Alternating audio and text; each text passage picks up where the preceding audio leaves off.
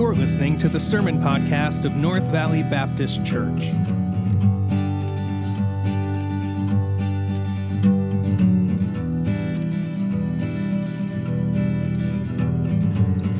This week's sermon is preached by Nate Penley.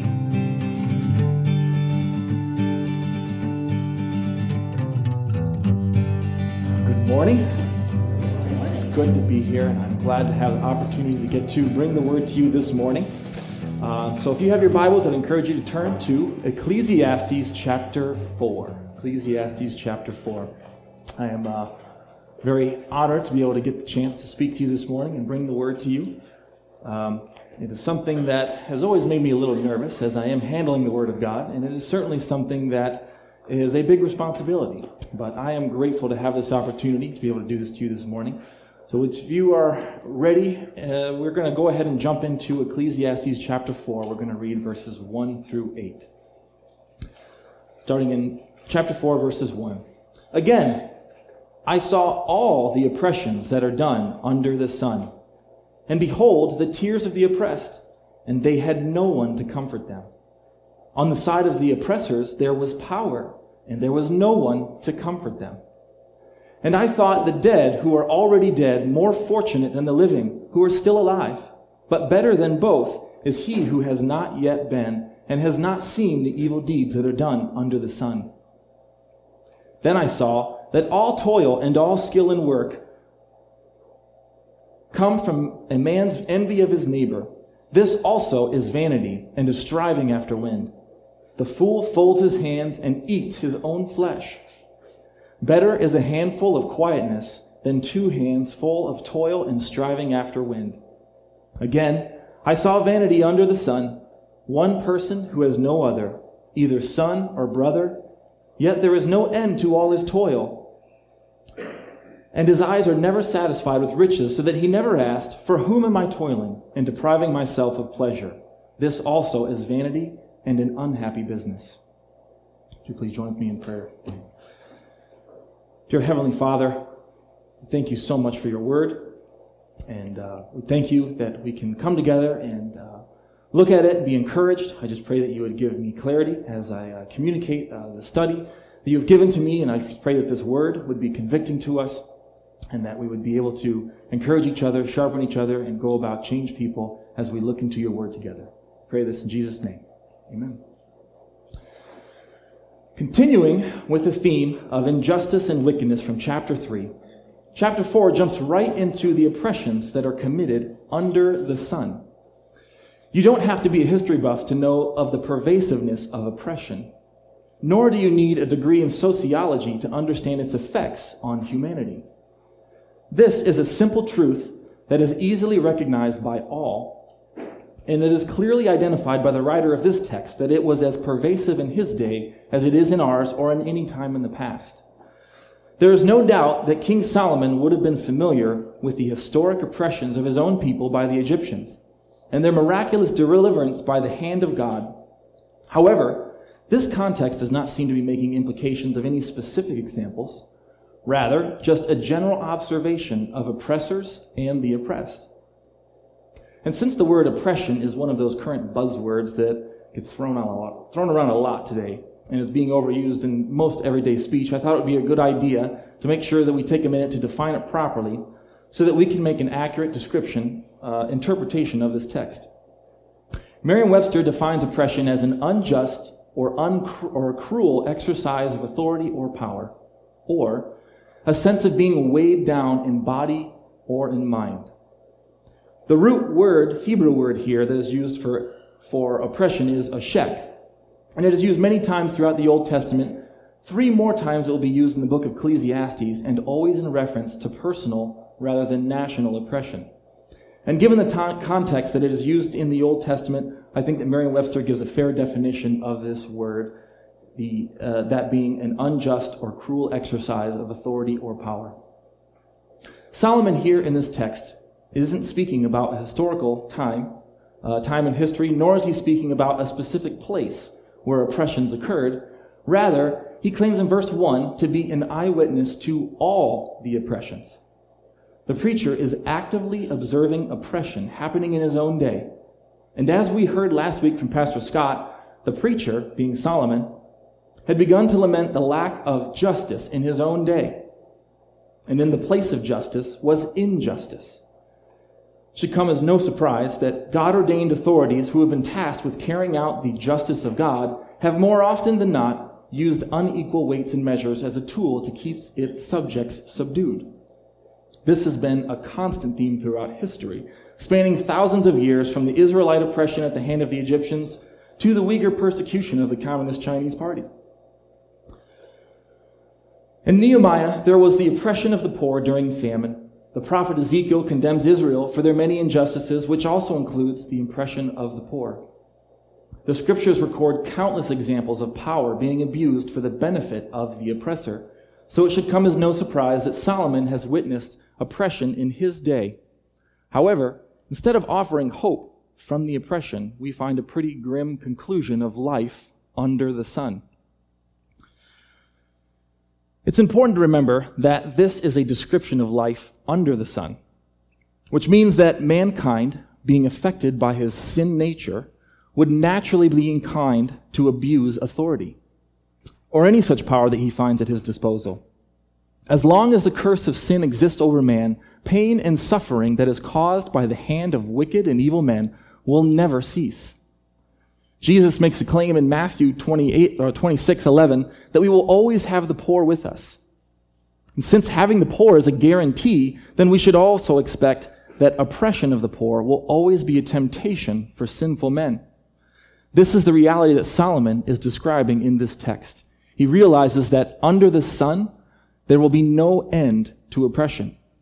Endless work, endless toil, endless bondage, endless abuse from the abuser with no one to comfort them. Solomon points out the emotional end road of this reality, which is hopelessness, isolation, defeat. With a narrow focus on this physical life, despair is the logical conclusion.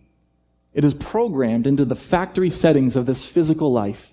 And if this physical life is all that we have, then the desire to not be in existence might actually be preferable than to endure more suffering.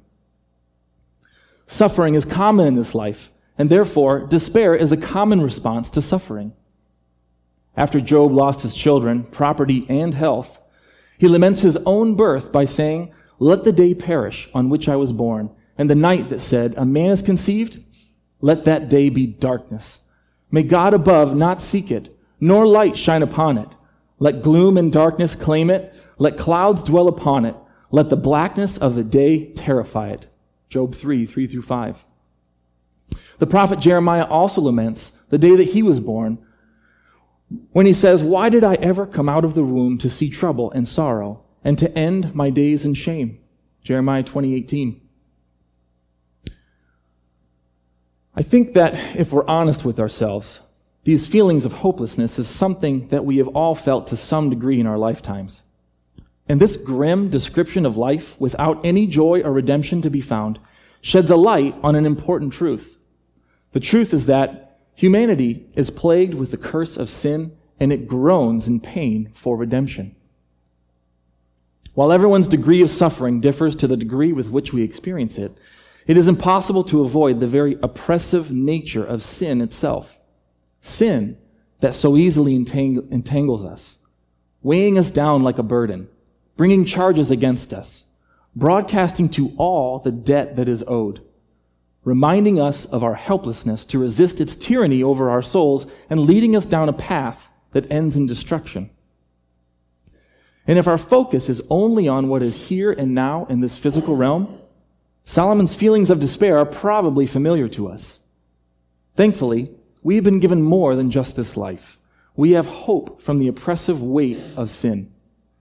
Jesus has given us the victory over our greatest oppressor. He is the only one that can give hope that transcends the evils of this lifetime. And since we can't avoid the sting of sin or the oppressions of this lifetime, we must never lose sight of the eternal promises that Christ gives. He promises to make all things new, to make us whole, to give us new bodies free from the curse of sin, to be allowed to boldly approach the throne of God because Jesus has erased our debt. And without this reality before us, we will inevitably fall into the depths of despair. Let us not forget the promises of our King. He will enact true justice on all of creation. And there is no oppressor that can steal that from us. Jesus will have his victory and will one day establish perfect justice. Before moving on, while this section of scripture is primarily about the one being oppressed, I think it would be appropriate to talk for a minute about the oppressor. While ultimately the oppressor suffers from the same eternal problem as the oppressed, his current situation wouldn't apply to the feelings of despair that we find in verses 2 and 3. Why? Because as verse 1 says, he has power. He finds a false sense of security in his power.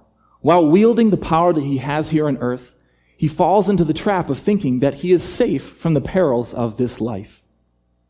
He believes his power will grant him freedom from the will of others, provide all his wants and needs, and give him security for tomorrow. But in the end, the curse of sin will come for him too, at which time he will see the futility of his own life and the pathetic nature of his own power. Given the times in which we live, I feel it appropriate to mention that the very nature of power and authority are under attack. Some might use this verse to make a case against those who have power and authority. Neither this verse nor the rest of Scripture expressly condemns power in and of itself. But it cannot be denied that the statement by John Emerich Edward Dalberg Acton is true that states, power tends to corrupt and absolute power corrupts absolutely. Any person or institution that acquires too much power will inevitably find himself oppressing others. So it might be a natural conclusion that power is the problem. But is power truly the root cause of oppression? Or is power merely a gasoline to a deeper problem? We have already mentioned that we suffer from a sinful nature. We know this from scriptures such as Romans 3:23, for all have sinned and fall short of the glory of God. And also from Isaiah 53 6. All of us have wandered off like sheep. Each of us has strayed off on his own path. No one is above the curse of sin. And this is our ultimate problem. This is our fire, if you will. And when we add the gasoline of power to the mix, well, the results are scientifically predictable. My fellow pyromaniacs are tracking with me now. While power and authority have their divine places in Scripture, it is important to point out that power put into the hands of any man that does not have constant accountability will absolutely become oppressive. Yet we cannot and should not let power or authority be declared as evil in and of itself. God has ordained authorities for mankind. Authority for the civil magistrates, authority for the church, authority for the family, authority for the self. All of these authorities have been ordained by God, and therefore we cannot let positions of power be declared, declared as evil as God has declared them good. Not to mention that if we allow power to be declared as evil, then it would stand to reason that God himself, being the most powerful being in all of all, uh, powerful being of all, would be declared the most evil and wicked being of all. And this is often the charge of unbelievers that refuse to submit to the holy creator God.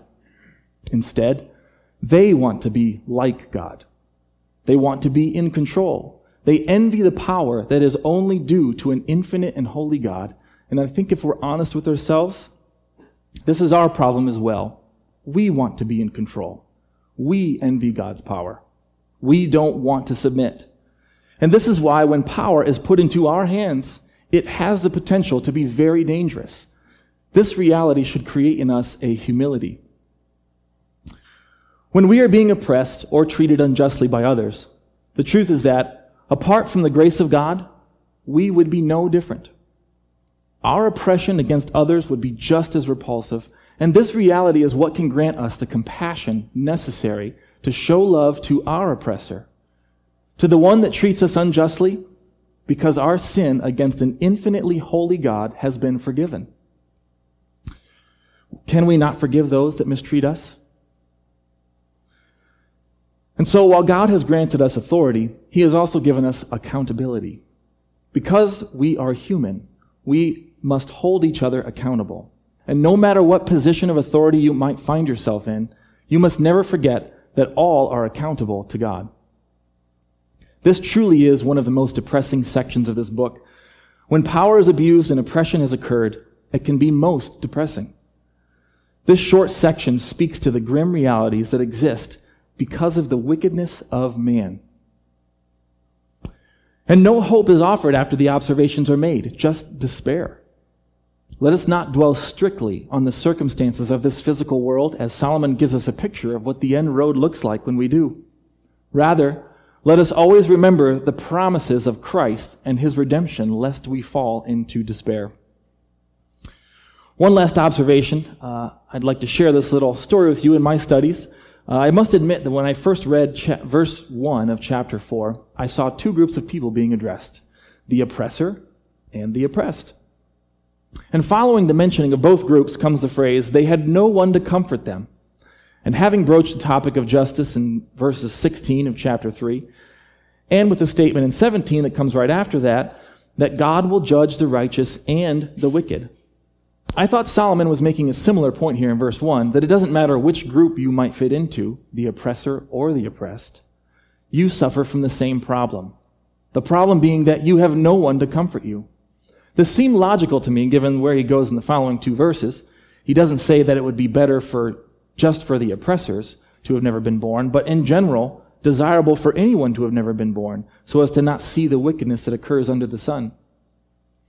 However, after not being able to find even one commentary that agreed with my interpretation there, and I read a lot of commentaries, I decided to share you my tale of study as an encouragement to you that often when we, we think we know things, we don't. And it's helpful to get encouragement from other people, sharpening from other people.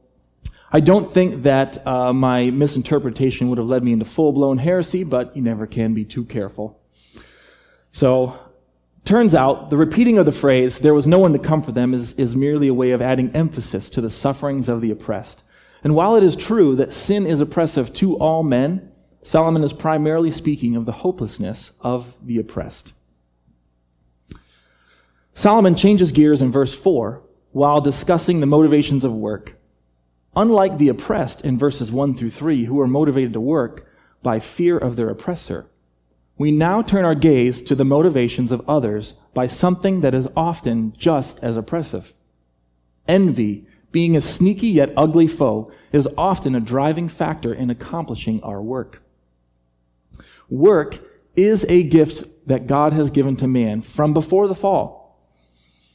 In Genesis 1, God gives all of creation to man to care for and have dominion over.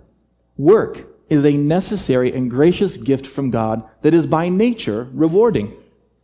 When we work, we earn a reward. We enjoy rewards when we nurture when we tend, when we create, when we offer services to others. And not only are we rewarded with physical wealth when we do, but we also receive a sense of accomplishment, having completed a God ordained task. And even though work is a glorious gift from God that is designed for the benefit of all, motivations are important. Solomon reminds us in his observations of life under the sun that motivations are often sinful for mankind. From birth, it is observable that envy is a driving motivation in our children. Anyone that has ever watched any child for any amount of time can attest to the envious nature displayed even in children from the earliest of age. I know this because I didn't have to teach my son to desire the toy that his brother was holding. Nor did I have to teach him that hitting his brother was an effective means of acquiring the toy. Nor did I have to teach him that once he acquired his brother's toy, that it would almost immediately become boring once he noticed the toy that was in his sister's hands. These were his factory settings, as they were also mine. The sin of envy is also an, a result of our sin natures. And while work is truly a gift of God for us, work with the motivation of envy can never grant satisfaction. Rather, envy is a cruel slave master. There is no amount of achievement that will satisfy an envious heart. Any reward that we achieve can only bring a moment of happiness. And it isn't long before the feelings of satisfaction wears off and we find ourselves in search again for that hit of achievement. Keeping up with the Joneses puts us in the cycle of work, reward, envy. Work, reward, envy. This too is vanity. Solomon observes that there is no satisfaction to be found in work that is motivated by envy.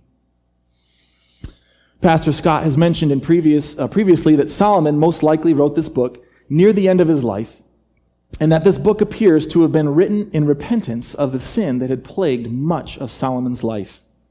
We know from 1 Kings 10:23 that King Solomon excelled all the kings of the earth in riches and in wisdom. His wealth was unparalleled. His list of monetary achievements in 1 Kings 10 is truly overwhelming, even by today's standards. And yet it appears that after he acquired all his wealth, it left him unsatisfied. Envy only leads to vanity. Verses 5 and 6 continue with the theme of work, but are best seen as two separate, contrasting proverbs. The first in verse 5 speaks to the end result of laziness when it says, The fool folds his hands and eats his own flesh. And so we see the end result of laziness is self destruction. And this destruction is described in rather gruesome, cannibalistic detail. A man that doesn't work will ultimately consume himself, which is a way of speaking of his own demise. Common sense tells us that we need sustenance and nourishment to survive, and work is required to acquire sustenance. Therefore, when we choose not to work, ultimately we will be left with nothing to eat other than ourselves. Starvation will be the demise of the sluggard. This stands in stark contrast to the slave of envious work, which leads Solomon to the proverb in verse 6 Better a handful of quietness than two hands full of toil and a striving after wind. Is there anything more satisfying than quietness? My mothers are shaking their heads. The two hands that are consumed with toil can never find peace. But finding satisfaction in work while not becoming a slave to envy should be our goal. Finding this balance will grant us times of peace, something that neither the oppressed slave nor the sluggard will ever find. Finding the balance is, is the charge here. I think that Martin Luther's story of a drunk man on a horse is a good illustration of this struggle. Our struggle with balancing work and laziness is like a man who, after falling off on one side of his horse, climbs back on only to fall off on the other side. Anyone who has ever been on a horse would be able to observe a couple things that are pretty much universal. First, being on a horse is really uncomfortable and generally undesirable. And before I get any pushback on that point, the second is that being able to balance on a horse requires a constantly alert mind. It would not be advisable to jump on a horse while being distracted with other things. Your, att- your full attention is required to be able to maintain safety. The same goes for life. We must be vigilant in addressing the temptations that come our way. Temptation to shirk our responsibilities that God has called us to do will lead us to physical suffering. Likewise, we must also be vigilant to resist making work our slave master, as this will lead to emotional suffering. Striking a balance between two extremes can be a difficult task, but it is one worthy of pursuing. After addressing the two extremes of toil, Solomon makes an observation of the absurdity of some of the people that have made envy their master. When envy is your master, work will become your companion. In the beginning, when God created man, he declared that it is not good for the man to be alone. Thus, he created a helper for him. Man was not created to live in isolation. He was intended to be a relational being. And the closest of all earthly relationships, which is the husband wife relationship, was intended to create more life. Relationships are, in essence, intended to create life. And in the creation of life, I believe that life is given back in that creation process. It is universally understood that raising children is a ton of work. In fact, the decision to have and raise a child is likely one of the most costly decisions that you will ever make. It will cost you your money, your time, your sanity. In short, it will cost you everything. And yet, millions of people make the decision to bring new life into this world every day. I believe that this decision is ultimately made because of God's design. God has designed tremendous rewards to be found in the development of human relationships. This is no doubt a result of the fact that God has created human beings in his image. The Imago Dei gives humans special value that is not to be found anywhere else in all of creation. And while God has given the gift of work to invest in and to enjoy all of creation, there is something truly special when image bearers invest in each other. In Matthew 25, when Jesus is speaking of his coming judgment, he says, Come, you who are blessed by my Father, inherit the kingdom prepared for you from the foundation of the world. For I was hungry, and you gave me food. I was thirsty, and you gave me drink. I was a stranger, and you welcomed me. I was naked, and you clothed me. I was sick, and you visited me. I was in prison, and you came to me. Then the righteous will answer him, saying, Lord, when did we see you sick or in prison and visit you? And the king will answer them, Truly, I say to you, as you did it to one of the least of these my brothers, you did it to me. I believe that we can see from the scripture that investing into image bearers has a unique value and therefore it has a unique reward. This is why the lonely laborer that we see in Ecclesiastes is such a tragedy. He toils and labors and receives his reward. And make no mistake, God has designed a built-in reward for work, as we've already mentioned. Enjoying and subduing his creation is satisfying. Men wouldn't waste their lives away if it wasn't enjoyable. But work makes an insufficient companion. It also requires a cost. It requires your time, your attention, your devotion. But work is a companion with no eternal reward. It is not good for man to be alone. Thus, Solomon points out the absurdity of trying to make work a companion, never asking yourself, For whom am I toiling and depriving myself of pleasure? This also is vanity and an unhappy business. And while Solomon isn't strictly speaking of the marriage relationship or the parent child relationship in this text, it would be foolish not to see the eternal value that is gained by investing in intimate human relationships. Because of sin and death, family structures don't always look as God designed it to be from the beginning.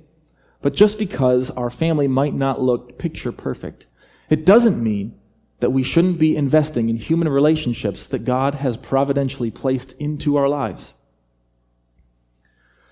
The National Post published an article on the uh, personal story of Bridget Adams that I think is a good warning of what happens when you make work an idol.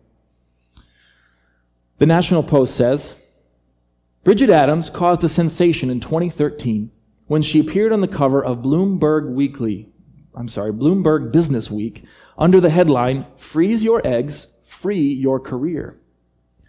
She was a single, she was single and blonde a Vassar graduate who spoke fluent Italian and was working in tech marketing for a number of prestigious companies.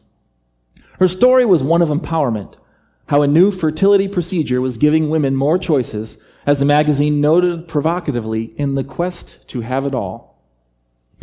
Adams remembers feeling a wonderful sense of freedom after she froze her eggs in her late 30s, despite the $19,000 cost. Her plan was to work a few more years find a great guy to marry, and still have a house full of her own children. Things didn't turn out quite the way she had hoped. In early, in early 2017, with her 45th birthday looming and no sign of Mr. Right, she decided to start a family of her own. She excitedly unfroze the 11 eggs she had stored and selected a sperm donor. Two eggs failed to survive the thawing process. Three more failed to fertilize that left six embryos, of which five appeared to be abnormal. The last one was implanted in her uterus, and on the morning of March 7th, she got the devastating news that it too had failed. Adams was not pregnant, and her chances of carrying her genetic child had just dropped to near zero. She remembers screaming like a wild animal, throwing books, papers, her laptop, and collapsing to the ground. It was one of the worst days of my life. There were so many emotions. I was sad, I was angry, I was ashamed, she said. I questioned, why me? What did I do wrong? This truly is a tragic story of a life enslaved to work. It is only when we put God in his rightful place that we can find true satisfaction, true peace, true joy.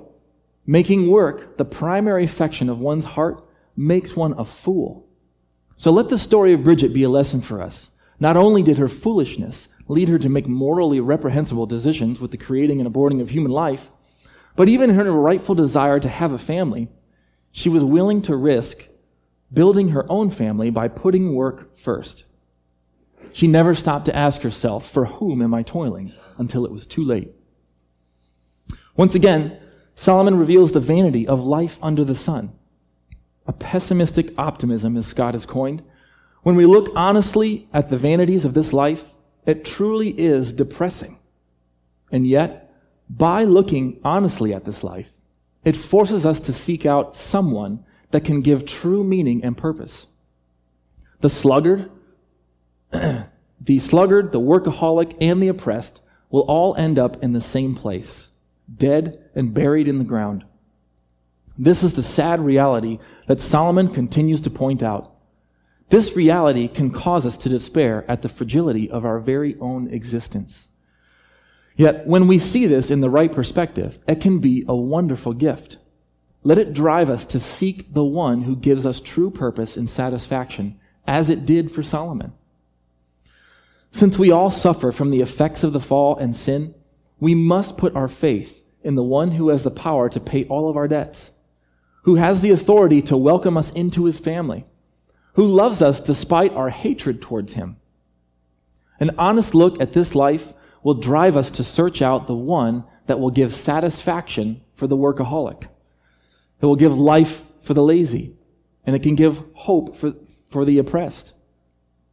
Looking forward to the day when Jesus will conquer death and grant us physical resurrection with new bodies will give us hope from our oppressors. Discovering the love that Christ demonstrates by laying down his life as a sacrificial lamb to an undeserving sinner such as myself that can give life to the sluggard. Anticipating the never ending relationship building that we will get to enjoy with our holy creator God will grant us peace to the one who is enslaved in toil. Jesus is the only cure to the problems of this life. May the futility of, the, of this life's many vanities drive us to seek the beauty of the gospel of Jesus Christ.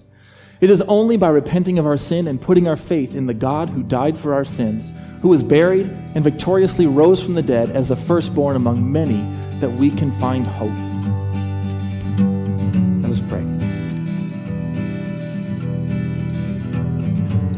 Thank you for listening to the Sermon Podcast of North Valley Baptist Church. For the complete sermon archive and for more information about the church, please go to visitnvbc.com.